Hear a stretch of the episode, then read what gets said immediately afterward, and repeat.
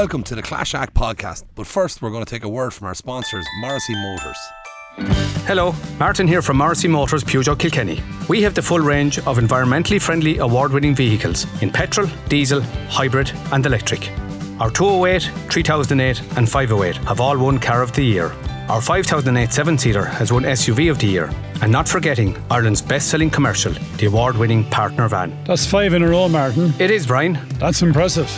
Contact the lads in Morrissey Motors, Waterford Road, Kilkenny today. And you're very welcome to this week's edition of the Clash Act podcast, where I'm joined by Cork football legend Larry Tompkins with two All Irelands and three All Stars to his name. Larry, thanks a million for taking our call this evening. No bother. Delighted to do it, yeah.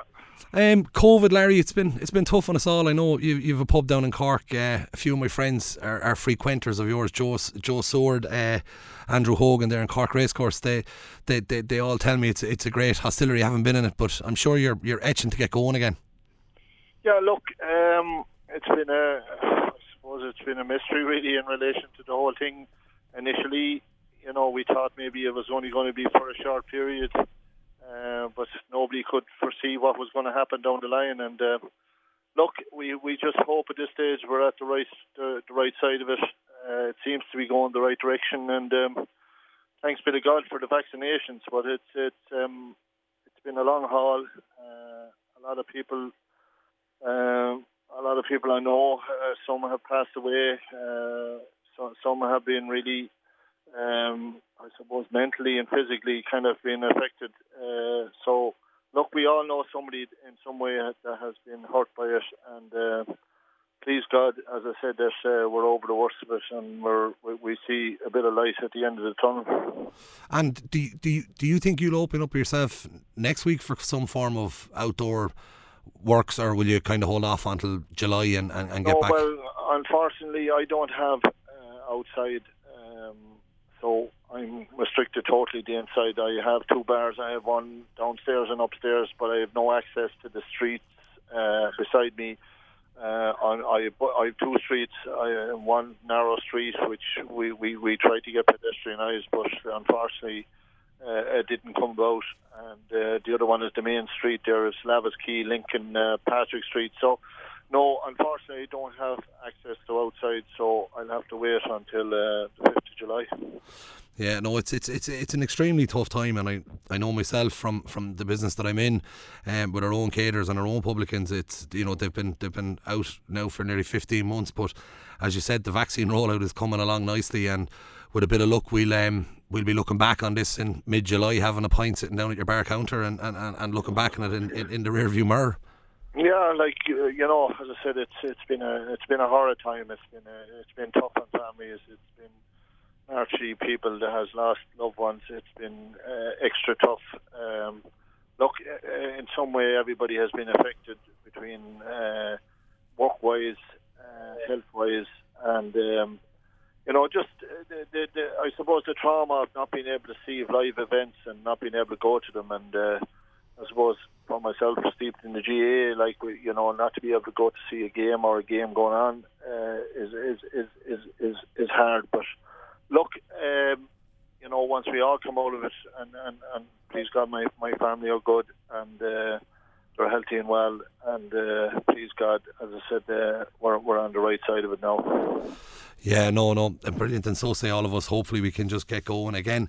But Larry, um, you've you've a book, you know, Believe, just out. Uh, it's in the in the Heroes collection. Um, it's a book I'm really looking forward to getting my hands on. Uh, I, have to say, and I'll, I'll put it out there straight away. I'm a Westmeath man myself, so when I was a young lad growing up, you were a hero of mine because you were up against them horrible Meath people in in, in, in, in, regular battles. So I don't know if the people of Cork or, or if the Cork team knew in, in, in the late 80s there how, how much they were loved by the people of Westmeath because we, we were pinning all our hopes on you. But just when I was doing a little bit of research and, uh, you know, before I got to chat to you today, and, and obviously I want to come back to the book as well in a bit, it's, it's just the, the, the life that you've had you know the way you've your life kind of padded out for itself it's I, I just find it intriguing. And I, I want to start like and I, I will kind of jump in and out if you don't mind but mm. just at your own club um, at home in Kildare um, Eadestown um, in I think it was in 1983 you were involved in, in an incident in the game. I think you were hit late in a challenge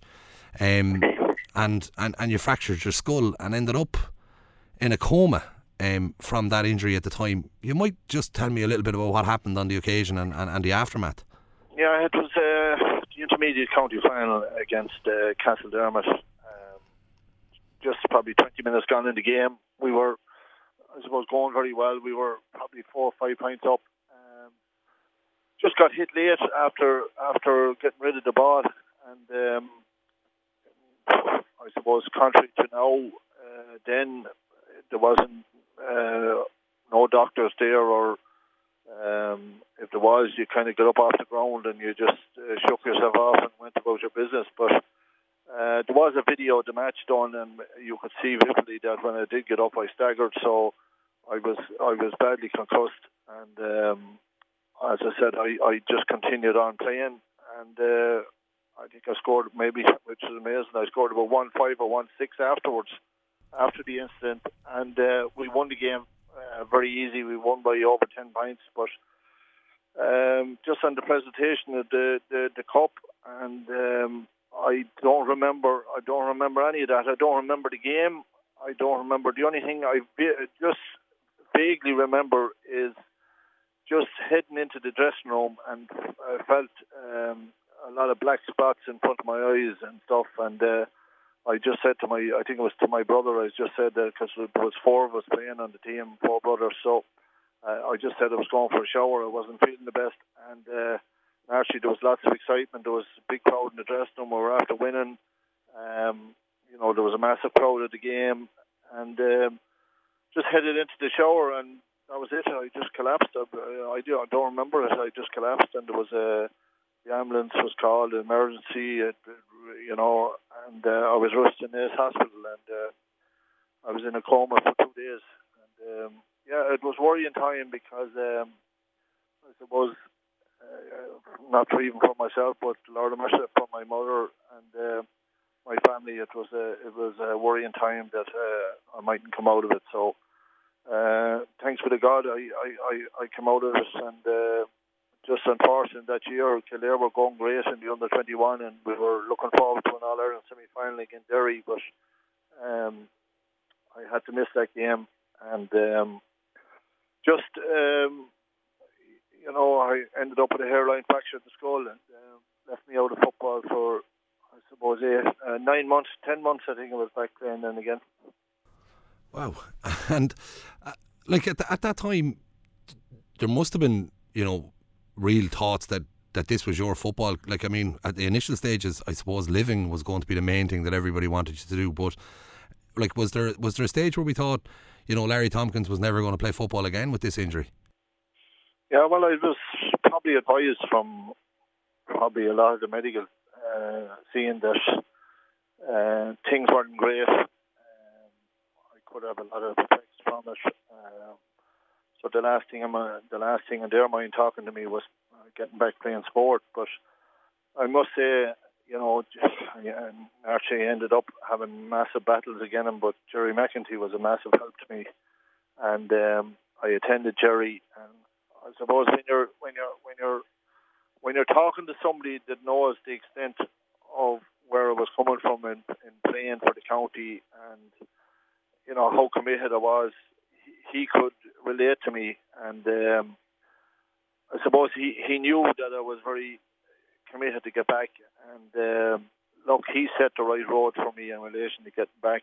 Um, there was even contemplating me wearing a kind of a, a, a skull cap um, initially to try and just see could I breeze back into it. But look, um, I just can't thank Gerry enough in relation to his help, and uh, I think only for him maybe at at that at that particular time I might never I might have played again, you know. Uh, Gerry McEntee, Larry, you know, you, you, say you know he was he was a super help to you. I wonder, I wonder if he knew what was going to come in in ten years later. Would he have been a bit more pushy towards you giving up and not playing at all? Yeah, I, I suppose I looked. uh, Gerry, Gerry, Gerry, Gerry, um, you know, he was uh, so competitive on the field himself, like as a player, and uh, but you know, once once the match was over, he was a, a real gentleman, and uh, you know, he is he has helped me in a lot of ways, like uh, particularly that injury, which was uh, which was major at the time, and um, look, myself and Gerry became very friend, very, very good friends, uh, even though we had massive battles like uh, that was to come, and ended up in 1988. Uh, of us coming to blows after the game, uh, after the Ireland final. So, look. Um, you know, I've massive respect for him. I, I am, I'm always the, the type of person that uh, don't hold grudges in relation to matches or anything like that, or what has happened, what happens. You know, you you're between the white lines. You you you deal with, with whatever you have to deal with. Uh, both teams want to win. Players are competitive, so you know what happens in the field stays in the field, and uh, that's kind of the way I look at it. So, um, and we, we, we did have loads of uh, massive battles there, and um, but just couldn't thank him enough for that time in 1983 because he was a he, he, he was somebody to give me a lot of confidence going forward in relation to my injury, and uh, I think if I didn't kind of uh, have the like of him, who knows? I I might never ever played again, you know. Yeah, no, it's it's it's it's frightening to think, and I suppose you know the the Tompkins family, you yourself, and the GAA, the Greater family, were all thrilled that, that, Gerry McEntee was able to help you so much at that time and, and get you onto the field to play. Um, switching on to kind of a, a, bit of a nicer kind of scenario, well, it wasn't really, but the, obviously Ireland kind of slipped into the depths of recession kind of in a couple of years after that incident in, in, in 83, and you ended up having to up stumps and, and, and move to New York. You, you emigrated out to New York at that stage, um, and you picked up your GAA life out there with, with Donegal. Yeah, it, it was um, it was just a brilliant time. It was just something I didn't plan. My life actually been trying to going to America and going to Cork. You know, it wasn't planned, and uh, you know, I just took a, I just turned the corner, and just things happened. And uh, I was a carpenter by trade. There was no work in Ireland. Uh, I had worked a lot in Dublin. Uh, I had worked with a great employer to give me the apprenticeship, uh, Brendan Martin, who was now the instigator of the ladies football. He was the man that got that going. Uh, called the Brendan Martin Cup. Uh, he had a construction business, a huge, huge outfit, and uh, worked and served my time with him. And uh, but in the eighties, as we know, like early eighties, things were very got very slack. Uh, there was no work. Um, there was five brothers at home. We were all tradesmen. There was only one of us working. Um, so it, it, was, it was a gloomy time and uh, living in the country, not much happening. Um, just took a bus in one day into Dublin just for a day out and uh, met a guy that had played with Offaly, Mick Rice, on the street.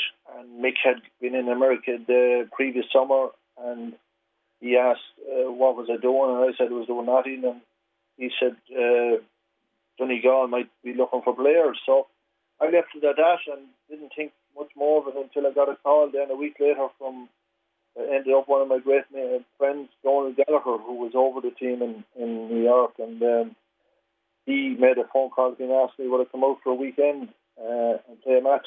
So that's how it all started. It started, um, and uh, just thought I, when I arrived in New York and seeing the opportunities and I suppose the the the, the way tradesmen are really looked after over there in America. Like it's it's it's they're they're the number one person really. So everything just was kind of fell into my lap with regards like uh, a trade. Uh, loved the place and um, just loved being involved. Donegal were a fantastic club and um, fantastic players that that was on the team and all the players that were out there that time had all emigrated out there and uh, they were all living there. So we had a firm, firmly based team that we didn't have to bring in too many players uh, from Ireland, like on weekend trips. So uh, we built up massive, massive relationships, massive friendships, and um, thought I'd never leave the place. I'll be honest with you, I was very happy there, and um, never, never envisaged that uh, I'd end up uh, down here in the south in Cork. And, and, and New York, Larry, like the the football championship out there anyway is you know, it still is to this day. It still is fiercely competitive, um, and a lot, a lot of ex-county players are, are there, and current county players at the time. I know the GAA changed the rules a little bit in the last few years to stop you know players heading out straight after their county team were knocked out of the championship. But I, for for a young lad like yourself, just stepping off a plane and heading out to the Bronx and like it must have been some whack of the like the whole culture. I'd, I'd say I'd say the crack was unbelievable, was it? Well, it was. Uh, there's an old saying, you know, if you want. Uh, I think you know. Look, I said the best crack of all is the '80s.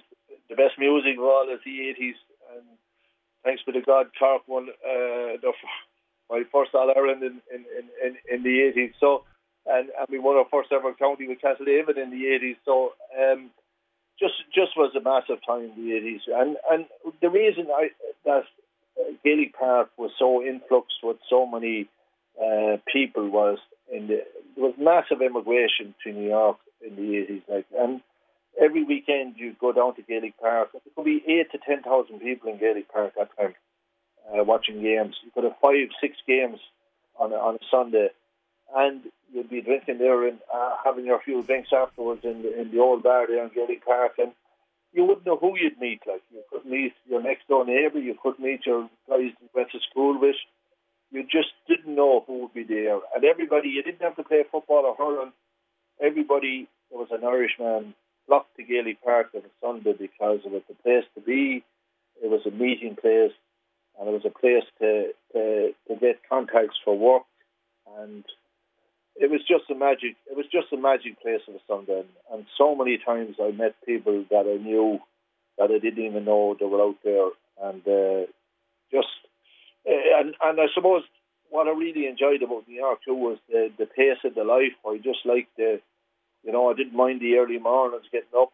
Um, we were finished early in work, and I, I used to love going uh, training then or head down to Madison Square Garden of a night or and, and see uh, so many, you know, so many great people like that. That I didn't realize at the time. Maybe I, I, I wouldn't be a music man to a degree, even though I'm very friendly with Christy Moore and I love Christy. We got to know each other when I was playing with Kildare, and I I seen the likes of Elton John in Madison Square Garden, and I just thought he was just amazing. Like, and I seen I you know the likes of Magic Johnson playing basketball, uh, Larry Bird playing basketball, Eamonn Coghlan winning uh, the Wanamaker Miles, going for three in a row in the Wanamaker Mile there uh, on the run of, on the, uh, he was the king of the boards. And believe it or not, Marcus O'Sullivan of Cork beat him uh, just on the line. Uh, an incredible, uh, an incredible night. Like so, I, didn't realize at the time like that these these you know they were just there, and I was just going down to them and seeing them, and uh, the excitement and the thrill, and I suppose that that, that motivated me like in a, in a, in a lot of ways too. That I just wanted to be the best, and I seen these guys what they could do, and, and not that I felt inferior, but I, I, I got I got I got I suppose more confidence looking at these people, and um, really enjoyed really enjoyed kind of that kind of a uh, the fast pace of life and uh, and the entertainment and uh, the sports people that I see and, and uh, had the privilege to see at, at, at the highest level. And, and Larry, during your time in New York initially, you were flying home to play with Kildare in the summer months then as well? Well, that only happened once. that controversy that only happened one once in 1985 when they when they had contacted me. Not not the county board contacted me, but Eamon Donoghue, the manager. Who Eamon was a complete another gentleman, like and. Uh, and uh, Eamon asked me that uh, would I come back for the Meath game in the Leinster semi-final in 1985, and uh, you know, I wasn't going to let Eamon down because or Kildare down because I never did. And uh, I said once the county board would look after a return ticket for me, I was working in America at that time, and uh, I needed to get back. So he went about his business to see what, and uh, he came back to me again and asked me, um, told me that the county board were uh, that they were willing to bring me back and that everything would be sorted. So but that's when the whole controversy started and uh, started, and um, I ended up um, coming back for the match all right, but uh, left high and dry with, with, with, with no return ticket to go back. It's it's it's it's it's amazing to think that that would happen. Like that wouldn't happen today. Um, I, I I don't think it'd happen today. It's it's amazing to think a player would be left out of pocket. Like I, I knew there was an argument put up that they, they couldn't afford it, but like I mean, I'm sure they didn't fly you home first class on a private jet or anything. No, but like there's one thing in life uh, I think we all have um, is, is, is is is is character and respect. Like, and like you know, if they told me that they were that they were willing to bring me back, you know, if they didn't if they didn't want me back, there was no problem. Like, but why tell me that everything was sorted? Like, and and that's that that's the hardest thing to take. And I wasn't a player like uh, just kind of came on the scene in Kildare. I had played I had played seniors since I was sixteen, like, and I had played with them for six years. Uh, you know, so and I played three years uh, minor, five years under twenty one. So and I'd never missed a training session at Kildare. Like I, I, I thought it was the greatest honour of my life, like to play with the county, and just the way they kind of went about it and treated me, I just was I surprised. I wasn't surprised with the with the two people that were involved with the Kildare County Board at the time, and uh, it, it, it, it, it alarmed me when I was leaving New York that I mentioned it to Donald Gallagher, like in relation that these guys could leave me high and dry, and only for his generosity in the Donegal club, uh, he had put in a reservation uh, through the computer from New York uh, for a ticket for me. So um, only for that, I, I, I would have been stuck, you know.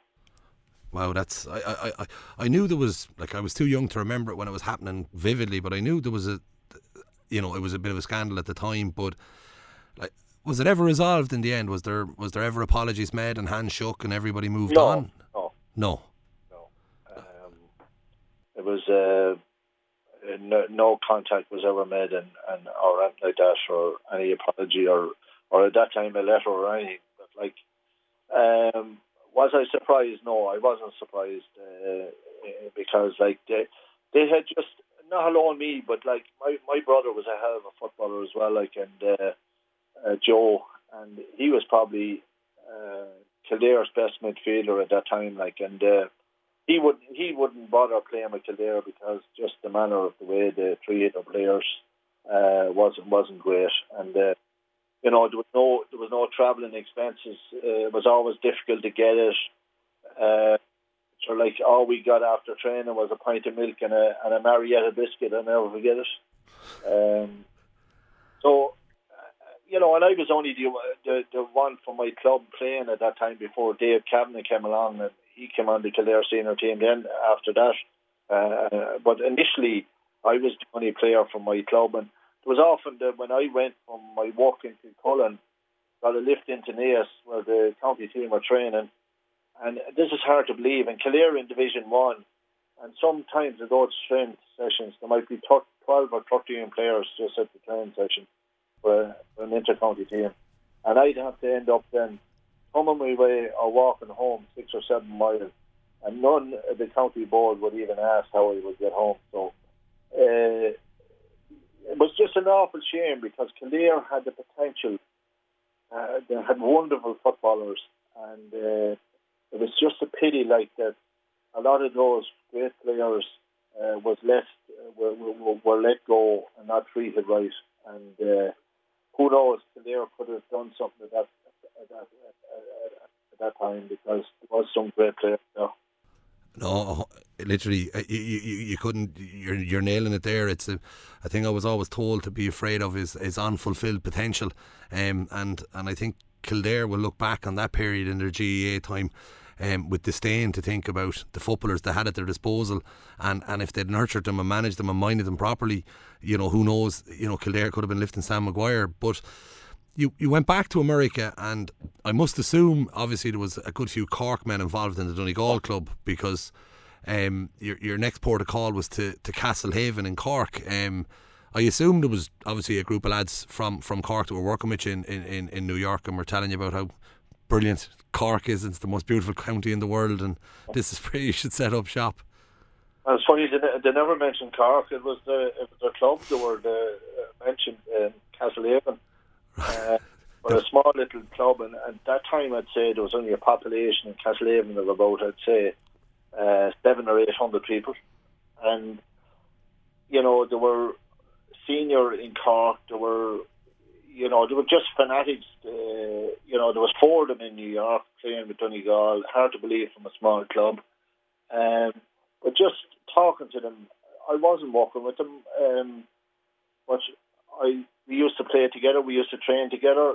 Uh, we used to talk naturally after matches in Gaelic Park, and so like to talk not only about uh, it wasn't about Cork, it was about Castlehaven, and uh, you know what they would do. And there was never there was never a, a question that time that, that uh, come back and play with us initially. That, that, that didn't happen. It was they were just so obsessed every time I met them that they talked about Castlehaven and what they would do to win a county with Castlehaven because they'd never won a senior county and um, it, it, was just a fanatical place like uh, in relation to their uh, was their life. That's all they had. They're nothing else. Football was their life. It was their community. It was the place to go. Uh, every man, woman, and child attending matches all the time. So it was just a, uh, it was just a real community spirit that was coming out, uh, coming out of them and talking about it, and, and they missing it so much. So I suppose it's like it was just their infectious approach that kind of grabbed me, and uh, the real uh, determination that someday they would go back and play with Castlehaven. But it never entered my head initially, like that I'd end up there going back as well. I was I was very happy where I was, and um, I seen my time. I seen my life in New York. I seen my life uh, there for a long time. So uh, I wasn't thinking anyway in that direction until I suppose time went on and it kept eating away at me a little bit. It, it, it started off as a joke first. I would have go back and, and play with them, and and then it got a momentum. And um, you know, I was playing I was playing really good football in New York. I was, you know, I, I was very fit. I was probably playing the best football of my life and uh, feeling very strong. I was training very hard, and I don't know. Somebody just said to me out of the blue one day, an old man, uh, just talking to me, said like it would be a, a, a, a massive pity if you couldn't show that talent back in Ireland. Like so, uh, and I don't know. It was just something just happened in 1987 in January when I was out training and um, hadn't seen my mother and father for a few years and, uh, and my family. So uh, I was training one January and there was snowing out of the heavens and um, I just said I'd, you know what, I just bit the bullet and I said, so what harm would it do to just go back for the summer and see my family and and I went and I signed the transfer form there and then with with a guy that was living uh, in the same apartment block as me, Martin Conley. There was a there was uh, a Castlehaven fellow as well. So I knocked on his door and the snow was dripping down my face. I never forget it. And I said to him, "Give me that form. I'd sign it. I'll go back with you and play." And that's that's that's that's how it happened. And then st- straight over to Ireland, 1987. You're obviously reunited with family and friends, and and did you move down to Castlehaven straight away, or did you stay in Kildare and drive up and down, or what way did it happen initially? No. I, moved. I, I was uh, had a house had a house rented in Union Hall, which would be part of Castlehaven. Yeah, and um, I was working. Uh, one the Collinses now, which is a huge family in Castlehaven. Uh, there was two of the Collinses that were in America, but they had a big family, uh, seven brothers all together. And one of one of their brothers, Christy Collins, was a builder so I knew I had a bit of work with him, and um, that I was nipping away during the summer. Um, no, I wasn't killing myself. I I take time out go up to my go up to Kildare and maybe spend a few days there and, and come back down again and and stuff. But yeah, I I rented a house in Union Hall and I was staying there for the summer and uh, just waiting to just waiting to play with Castlehaven really, which which took time because we had come back initially with the Donegal club that were going on tour uh, in in uh, Ireland and playing matches. So I came back in May. We came back early May. We played uh, four games. Uh, the Donegal club in New York. We played four games against teams back here. We we we had a seriously good team. Uh, we we played Cork. We played Mayo. We played Laois, and we played Donegal, and we we won every game. Um, So I I stayed on then when a lot of the other lads and the two the other four lads that got me back to transfer they stayed as well. So the rest of the lads that were involved with Donegal Club actually they went back to New York. Uh, so I was waiting for to, to get my transfer through to play with um, Castlehaven, but my transfer was being held up by the Kildare County Board. And so did that? Then, were you able to play in the '87 championship? I was able to play, but uh, not without a lot of hassle. Uh, my, my my transfer was signed, say, in January of 1987 when I signed it over in, in uh, New York, but the Kildare County Board wouldn't sign it and uh, they said like that I wasn't in Ireland and I wasn't living in Ireland or I wasn't living in Castlehaven and all this. So I had to wait till I got back home, and I had to get letters from uh, the priest down below in Castlehaven to say that I was resident in Union Hall, and I had to get a letter from my employer to say that I was employed down there. And still, when all that information went up, they still wouldn't sign it They said that it was a uh, that it wasn't my signature. That was a forged signature.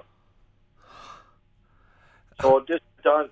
This, this went on for quite a while. Uh, um, it was really to kind of piss me off that I head back to America and, and uh, uh, they wouldn't they wouldn't sanction my transfer.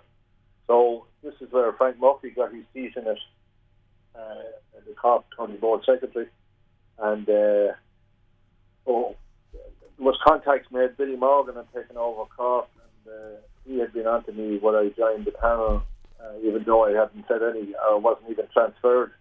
And uh, I said no initially. I wasn't uh, playing with Cork. I wasn't uh, going to get involved. I just came back to play with uh, Castlehaven. So uh, I was on the verge of going back to New York. and My transfer was wasn't uh, was there was days I had my my suitcase packed to go, and somebody then would say uh, it, it'll be true next week, and uh, next week we come along and it still wasn't my transfer still wasn't true, and uh, this went on for quite a while, and Frank Murphy again uh, rang me night and said, "Would I go up to Dublin with the Cork team?"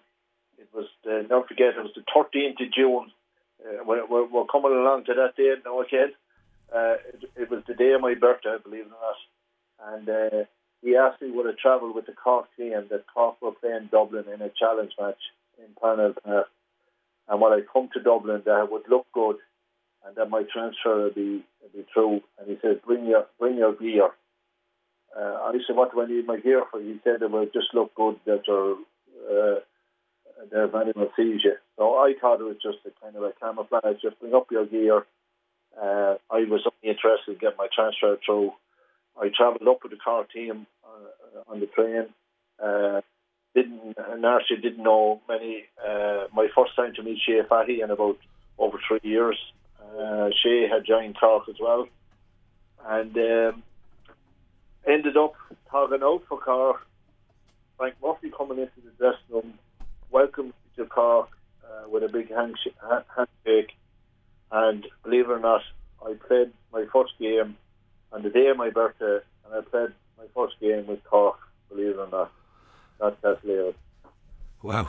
and so, so a, a, bit of a, a, bit of a mouthful there. I ended up, I ended up playing with Cork, not Castlehaven. So uh, even so, at that stage, I wasn't, I wasn't uh, part of the panel for Cork or anything like that, and I had refused kind of getting involved with them because I didn't want to mess around Billy Morgan because he had asked me and I, I, I knew the commitment that was involved in the intercounty scene. So I, I my interest was to play with Castlehaven, and whenever they got beat, then I was going back to New York.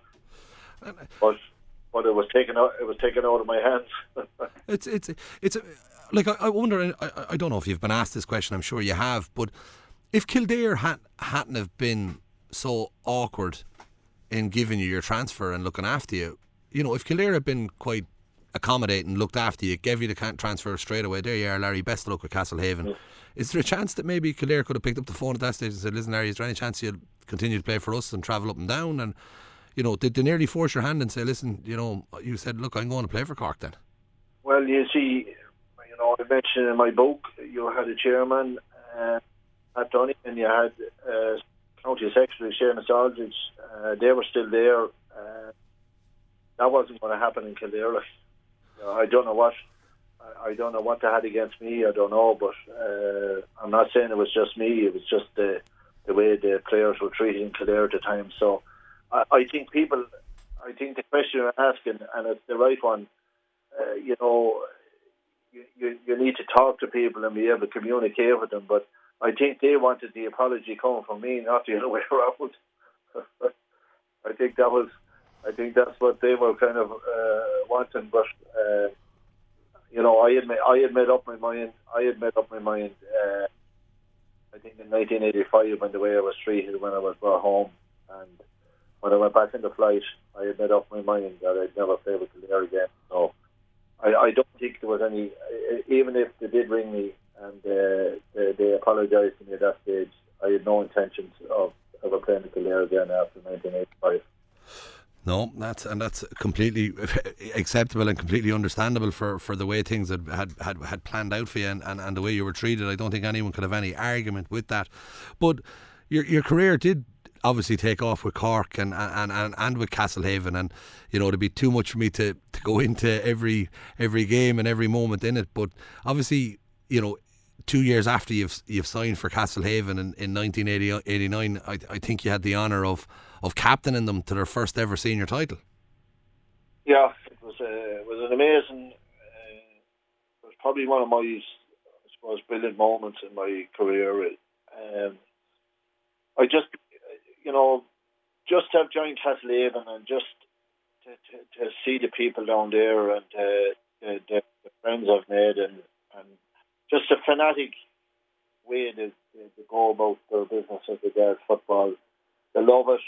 Uh, it's their life, and I always say faith is a is a huge thing in life. Like, and I, I think I was a bit obsessed and mad about the game myself, so I think it was a marriage made in heaven like that. I ended up down there, and uh, I just couldn't thank Castlehaven enough for giving me uh, incredible moments and, and incredible uh, sporting achievements that we achieved at that time. They were just they were just brilliant times, and uh, that first county final win, like uh, like the whole of West Cork, you know, you're talking about uh, nearly 15,000, 18,000 people at a county final that day, and to win our first ever county and to be captain of the game was uh, was huge. Um, and uh, it was probably you know, you'd read in my book like the, the things that I, the thing I done the night before that game. I just uh, had been down in in Parky Kiev uh, at a at a, at show. Uh, there was a agricultural show just in the showgrounds, and I was asked to go down and and and um, be the guest speaker. And uh, I came out of there. It was the night before the county final, and it started. I was walking because I had my I had a pub across from the train station, so it was about a half an hour's walk.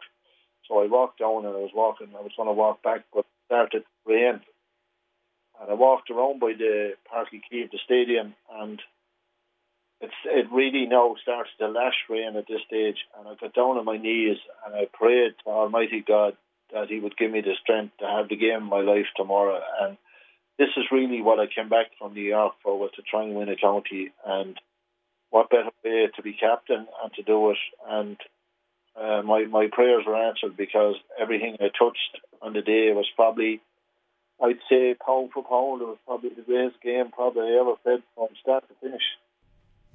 It's it's it's it's just it's it's fairy tale stuff, uh, Larry. Yeah, like it, was just uh, it was just a magic magic time and. Uh, you know, I, I, I, I, I would be an, I, I would be always be a very honest and, and, and um, very respectful kind of person. I think when I was playing, and I had massive for people that have helped me at underage level through Kildare, through my club Eadestown, uh, and New York and Cork. I, I just a massive time for people, and just couldn't thank them enough for, for helping me along in, in, in my career. And and I think that was just a captivating moment, like to just to be able to captain Castlehaven uh, to that county final win uh, uh, for such a small club, uh, punching uh, way above its weight.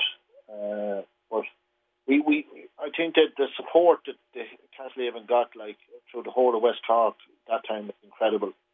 It's a bit different now because uh, when you get a lot of success, then you know Castlehaven have gone on now. They've won six counties since, like it's incredible, and um, you know I think when you get a bit successful, then it kind of the the the, the, the small little clubs then kind of go away from you a bit. Then you're after achieving so much. Then the uh, but we had a a real memorable county final then in '94 again our neighbour Skibbereen, and it was an incredible occasion. Like when you had the guts of uh, nearly 30,000 people at the first game, which was a draw, and 33,000 in at the, the second uh, game. So, where where would you ever see a county final holding that type of crowd? It's, it's it, it is like when you talk about it, and, and, and, and I can I can I can hear it in in your voice when you describe it, like you know the, the passion that you bring from that. But you're you're you're hundred percent what you're saying. Like I mean, thirty three thousand people at a club final yeah. replay. Like it's it's. There's some county matches aren't getting them games. There's a lot of county no, championship I mean, matches. You wouldn't get them at uh, since the since the back door was behind now. Uh, you wouldn't get them at a Munster final now. They're only getting uh, nearly 27, 28,000, but the second day I went to a replay and Skibbereen were a great side like I don't well they were called Donovan Rossa and they had won the All Ireland club in '92, uh, '92 beating Éire Óga Carlow who were a, another fantastic team.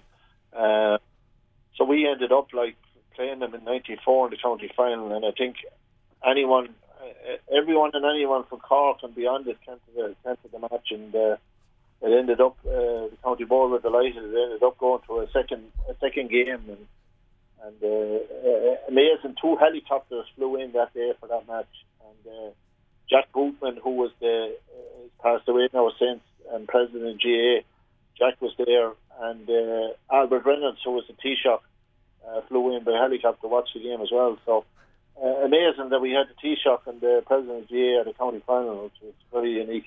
No, it, it, it definitely is, and I, I, I, think a Longford man had no place in Páirc Uí Chaoimh there. Albert uh, flying all the way down there, he would have been confused at the pace of that football match. I've no doubt. Um, yeah. There's just kind of when I was flicking through some of the articles and, and some of the things, I kind of look for stuff that kind of I love stories that kind of surprise me, and I'm, I'm one of the ones. I'm sure this has been hugely documented in the past, but I, I I'd never seen it anywhere, and and I see myself as a really big GAA fan, but. In the 1988 drawn game against Meath. I remember the game. Um, like I remember the game pretty well. Like you got a free in the last minute. You kicked it over the bar. It was I, would have been confident I'd have put it over the bar. It was it was a fairly straightforward free from memory, and then Meath went up, wasn't it, and equalised in injury time. Is that am I right in that game? well, uh, I remember getting the free. I think we, we got the free as wrong. I remember getting the free to equalise the game against Kerry in sorry. Seven it, it was a it was a very easy free. It was about a twenty meter free, and everybody thought it was about fifty yards out. But then that that free you're talking about actually was over was over, was outside the fifty yard line. Yeah, sorry, Larry. No, no, you're you're you're hundred percent right. You and the the the free then that uh, that Brian Stafford got to equalise it. He he. He had a handy tap over. I, I do say to him, he got the he got the easier one of the, the two, but that uh, we we thought there was no free, but that's the way it went anyway. But yeah, I remember uh, at the time it, the game had rent over a little bit of time. I know there was no controversy about it, right? Yeah. like, but your free was at the start of injury time, and then there was probably another two or three minutes, and then it was his free. But more important to the, the story that I'm trying to get to is, yeah, you pulled your hamstring very early in that match. Yeah, I, I was gone after. It's amazing. I was gone after 15 minutes, and I was playing centre forward, and um, I was we, we were we were we weren't going well at midfield uh, at the start of that game, and. Um, I was going to the sideline to tell Billy Morgan that my hamstring was gone to take me off. But at the same time, Billy was coming to me to tell me to go midfield and put Teddy McCarthy centre forward. So uh, before, uh, it kind of caught me by surprise. He came out and roared at me, go midfield. And before I could get out what I was going to say, I didn't get out. I just turned on my heels then and jogged out to midfield. And uh, I just, I don't know. It just wiped it out of my head. I think when you're playing midfield for a hamstring injury, I think it's a little bit different than playing in the forward line because they're not that sudden kind of um, short sprints or sharp turns that you have to kind of uh, do. In midfield, you're kind of you're able to go up and down the field, uh, at, not at a leisurely pace, but uh, it's a bit of a different pace. So um, I just wiped it out of my head and I, I just played on and uh, amazing. I, I, I probably ended up playing one of the one of the best games I ever played after that uh, in that game. And but unfortunately, the game ended in a draw, and I was in a spot of bother then for in the dressing room. You know. And how did how did you go from the dressing room there to ending up at Old Trafford? Getting treatment in, in Manchester United. Where was the connection that, that, that set that up for you, um, or, or how did it come about? Yeah, uh, talk of a massive connection with, with, with, with, with Man United. And there was a guy there at that time, Paddy Crerand, that played with United. And uh, Paddy had used contacts in Cork uh, through kind of the supporters clubs and different other things. And uh, believe it or not, the Cork County Board had known Paddy, met Paddy a good few times. So uh, initially he was the contact, uh, but I had no, uh, I had no inkling of what was happening. All I knew was when I was going down in the train after the All Ireland final, uh, Dr. Con Murphy told Frank Murphy and Billy Morgan and all the babies that there's not a hope in hell that I'll be playing for the replay. Uh, that I had torn my hamstring to bits when I played on. So uh, they went working on the situation the following day, and Dr. Con said this guy needs to get the best of treatment. So the contact was made then to Old Trafford and to Paddy Crerand, and he then uh, contacted uh, Alex Ferguson and uh, physio, which was Jim McGregor, and uh, they said no problem. Uh, they would take me, and um, I got a phone call on the Monday, on the following day. Uh, would I be at Cork Airport on Tuesday morning uh, to fly out to Old Trafford? So, or to, to, to Manchester, and uh, be picked up by Paddy Crerand at the airport. So that's how it happened, and um, I ended up uh, getting to. I stayed in the Copthorne Hotel right beside Old Trafford, and I was uh, picked up every morning by Bryan Robson and Paul McGrath, and uh, brought to the Cliff training ground where they trained, and met Alex Ferguson and uh, Jim McGregor, who was a Scottish guy. He was the head physio. So that's how it that's how it panned out. And, Yeah, and how long were you over in, in, in Manchester for at that time? Was it? I know there was three weeks between the two games. yeah, yeah. I was lucky because if it had been two weeks, there wasn't a, a hope in hell that I would have made it. And even at three weeks, I remember Jim McGregor saying to me, um, you know, he said this, this. He couldn't believe number one that I played on with it, and uh, he said this injury, he said I had would take five to six weeks. Uh, but he said, look, he said you're over from Ireland. You want to get back. He said if you're willing to suffer, he said we might have a chance. We- We have a chance. That's why he said we have a 50-50 chance. So I said I was willing to suffer, but uh, uh, I never forget when I was getting the treatment. Um, uh, Norman Whiteside was was with United at that time, and he was on the, the bench beside me. Uh, Norman was a Norman was a faker. Like he he, he- preferred to lie on the on on the, on the bench, uh, get a bit of treatment, and go out uh, running with the lads. So uh, I think he was putting on a bit of an Achilles tendon injury that he had or something. But, um, um, yeah, it was uh, there were there was there were great moments because uh, I suppose it got me to see the how how the real world lives at professional level and uh, you know what is done for those guys. Uh, but equally, I think I came out of it, you know, I suppose having more respect for the GAA guy, the guy that goes out there and not alone does it for his county, has to do it for his club, has to uh, totally amateur goes to work, and um, I just kind of seen a lot of these guys at professional level, like as probably not the guys that are made out or, or profiled the way they're made out on the on the media circle. So um, it it opened my eyes a bit, but at the same time, it, it, it, it, you know, I had respect for them actually up and they had big names, but equally, I, I wasn't getting carried away with it, you know. But they were they were an iconic bunch of lads that Manchester United team, both both on the pitch and definitely off the pitch. Like these guys, you know, when you say Paul McGrath, Bryan Robson, Mark Hughes, Kevin Moran would have been there, I think, then as well. Well, Kevin Kevin had just gone. He was just transferred to Spanish club at that stage. Um, he, he was just gone, I'd say, literally a, a month, I'd say, when I went over there. Uh, but you're, you're right, they were, they were full of uh, the, the, the, the big names, uh, huge names, but uh, they, were, they were drinking every night. Like. And and Oh. did you, obviously when you're coming from an injury, any physio I've ever spoken to has told me that alcohol will slow down the recovery. But was there any night that you got to go out and have a few pints with them? But sure, I was down. I was down in the pub. I forget now. I mentioned the book. I was down in the pub with Mark Hughes and Brian McClair and and Bryan Robson. So Bryan Robson was put off the road. Uh, you know, he, he he was caught getting into his car and he and, and and he and he didn't know he was getting in the passenger side to drive. Like he didn't know where he was going. But um, he eventually got in, but he was stopped and he was off the road. Uh, but sure, they, they, they were out every night. Uh, man, it's hard to believe that Ferguson was over the team that time, and it took him a few years to, to weed them out.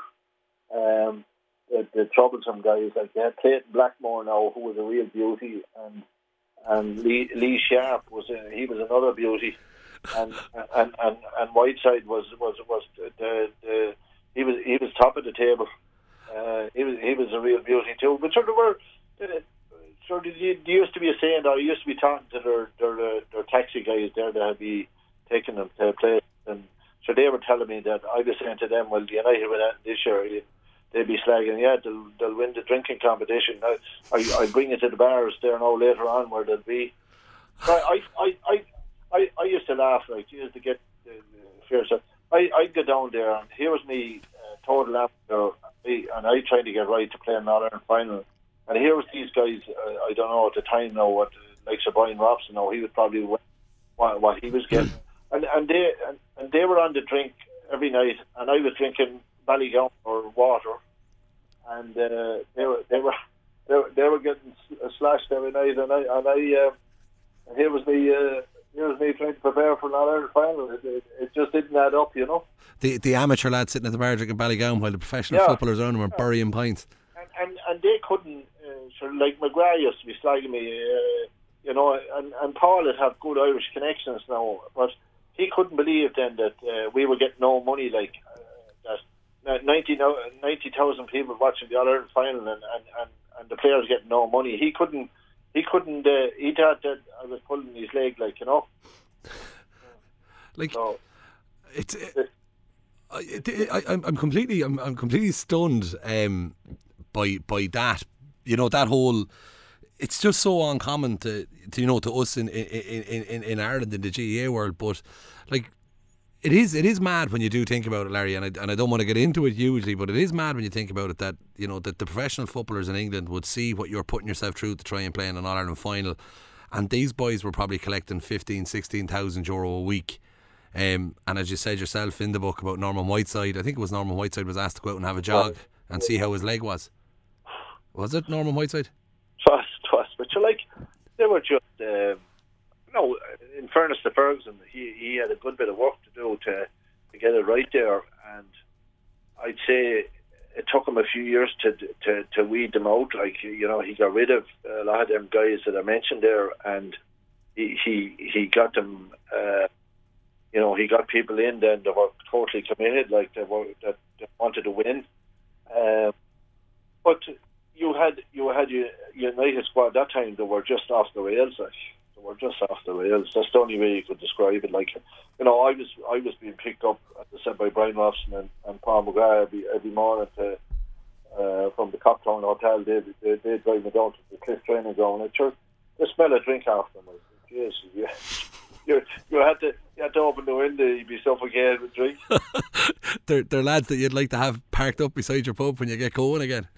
Yeah, so look, uh, you know, and, uh, but you know, I, I, I suppose I was very lucky, as you, as you see from my book. Like I, I ended up then, you know, I had a few bad injuries myself, and uh, I ended up then going to the likes of Lilleshall, who where was the FA Rehabilitation Centre, and um, you know, meeting the likes of Alan Shearer and Ally McCoist, and you know, uh, lots of uh, Rory Underwood, the rugby player, Jonathan Webb.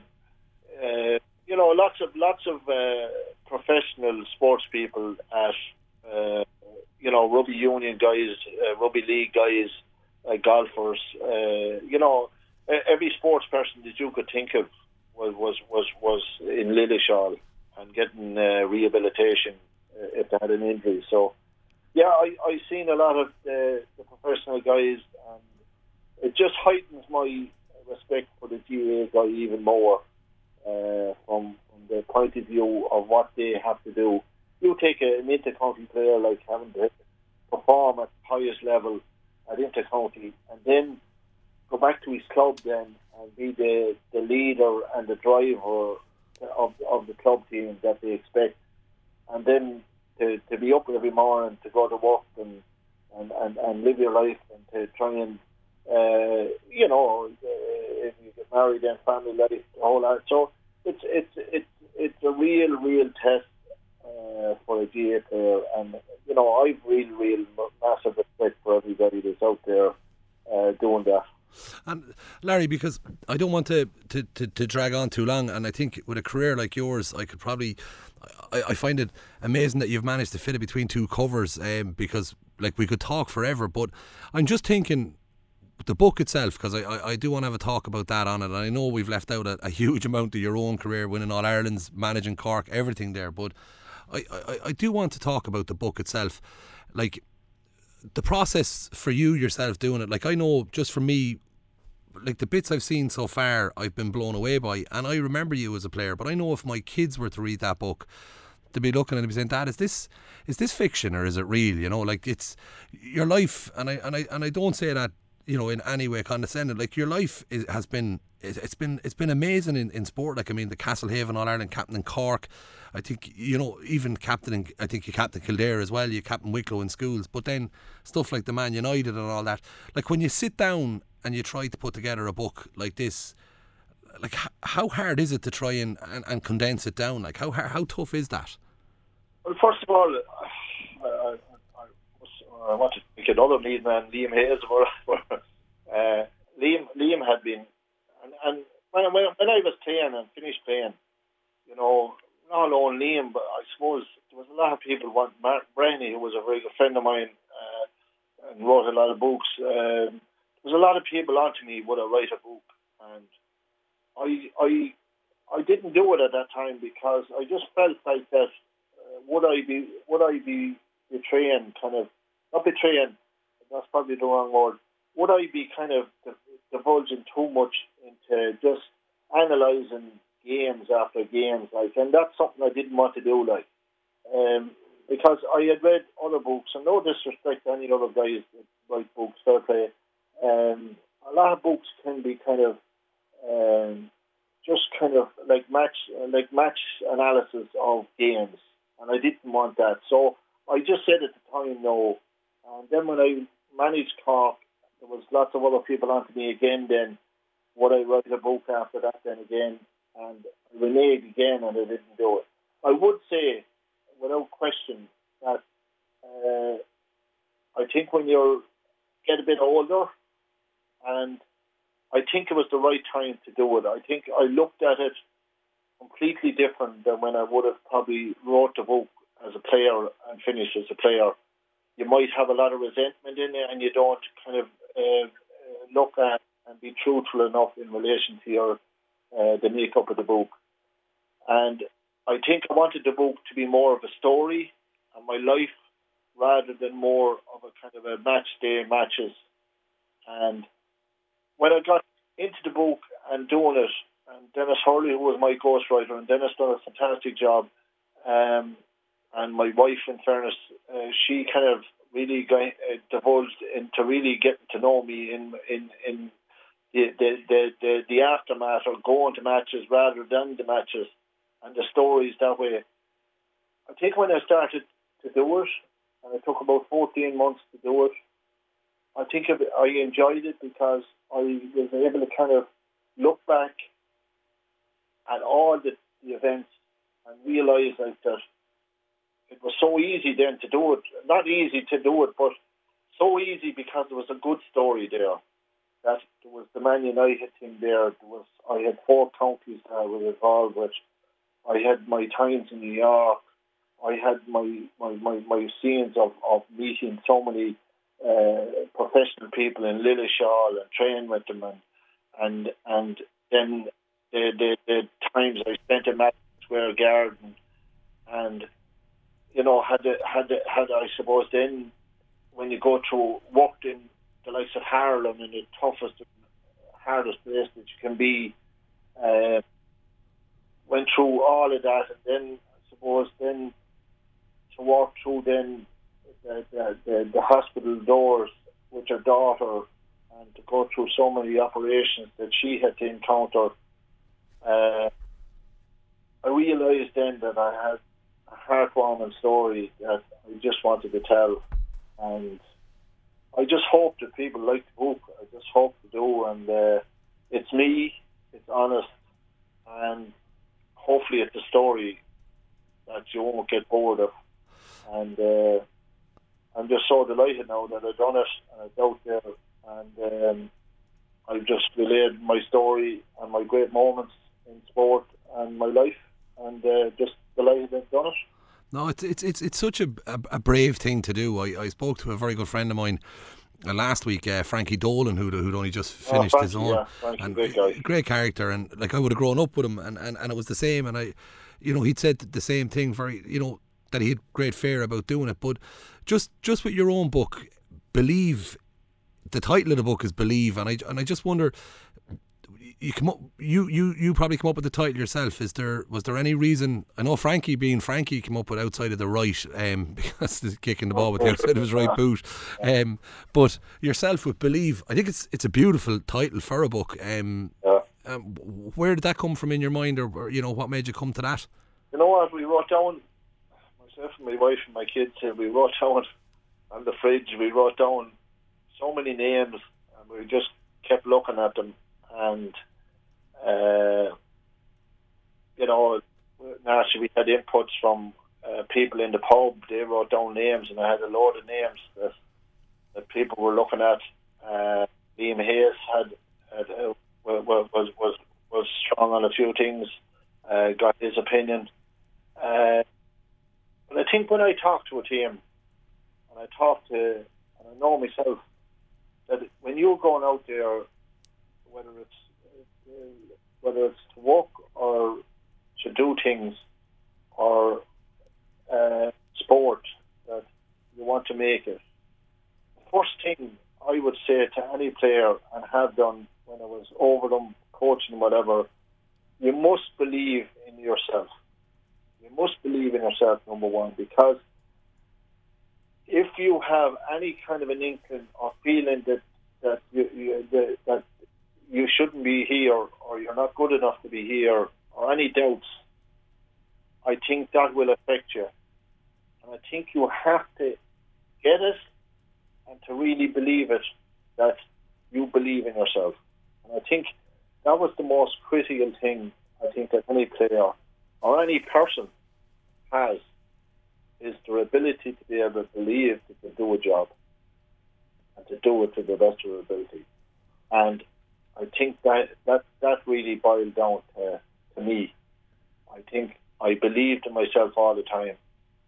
And no matter what obstacles were in my way or what I had to encounter, I still believed I was going to get there and to try to be the best. And that's really where it, it was nailed down. I think it was just the title of me, and I think it's a title that when people see the book and if they're not involved even in sport, I think the name will catch them still. That maybe there's something in this for me. If it's my journey, that I want something work-wise or motivation. I think the name, I think too, can um, it goes a long way in life, like, rather than sport. No, it, it, it is, and it was it was the very first thing that caught my eye was the name on the book, and I I have to say, like like Manny the Freeze you hit many things you did in your life, you, you've nailed that one as well. It's it's it's just a, it's just a brilliant title, and it's it's it, it, it's bringing my mind to where it's going to be when I open up that cover, and I just I just think um, it, it's brilliant. Um, Larry, you've been you've been very good with your time when it's there. We've you know just got over the hour mark there, and it's it's just been you know, brilliant to, to, to, chat to you. I'm going to have to beg you to allow us to do a, a part two of the Larry Tompkins interview, maybe a little bit later in the season, if if, if you're up for it. Um, it's just been a, a, real pleasure to have that chat with you and just have a dive into, you know, what people can look forward to picking up your book. I'm I'm I'm sure you might be happy enough to do a part two with me a couple in a couple of months' time, maybe. Yeah, so, um, I've massive uh, massive viewers there in your area and actually been involved, been a Leinster man myself and your station there in Kilkenny, Carlow. Uh, like I have loads of cousins in Carlow, and um, look, uh, I, I'd be just honoured that if you did want to do another part, there was no problem. I'd be delighted, and uh, just, just thanks for this. It's been uh, very much appreciated. No, it's been it's been an absolute pleasure uh, to chat to you, Larry, and we wish you the very best of luck with the, the, the book Believe, which is available now. It's it's in the Heroes section, and we'll have it all up on, on the podcast link as well there for everybody. But again, thanks so much to Larry Tompkins for taking our call this evening and joining us on today's Clash Act, and I look forward to speaking with you all again soon. Hello, Martin here from Morrissey Motors Peugeot Kilkenny. We have the full range of environmentally friendly award-winning vehicles in petrol, diesel, hybrid, and electric. Our 208, 3008, and 508 have all won Car of the Year. Our 5008 seven seater has won SUV of the Year. And not forgetting Ireland's best selling commercial, the award winning partner van. That's five in a row, Martin. It is, Brian. That's impressive. Contact the lads in Morrissey Motors, Waterford Road, Kilkenny today.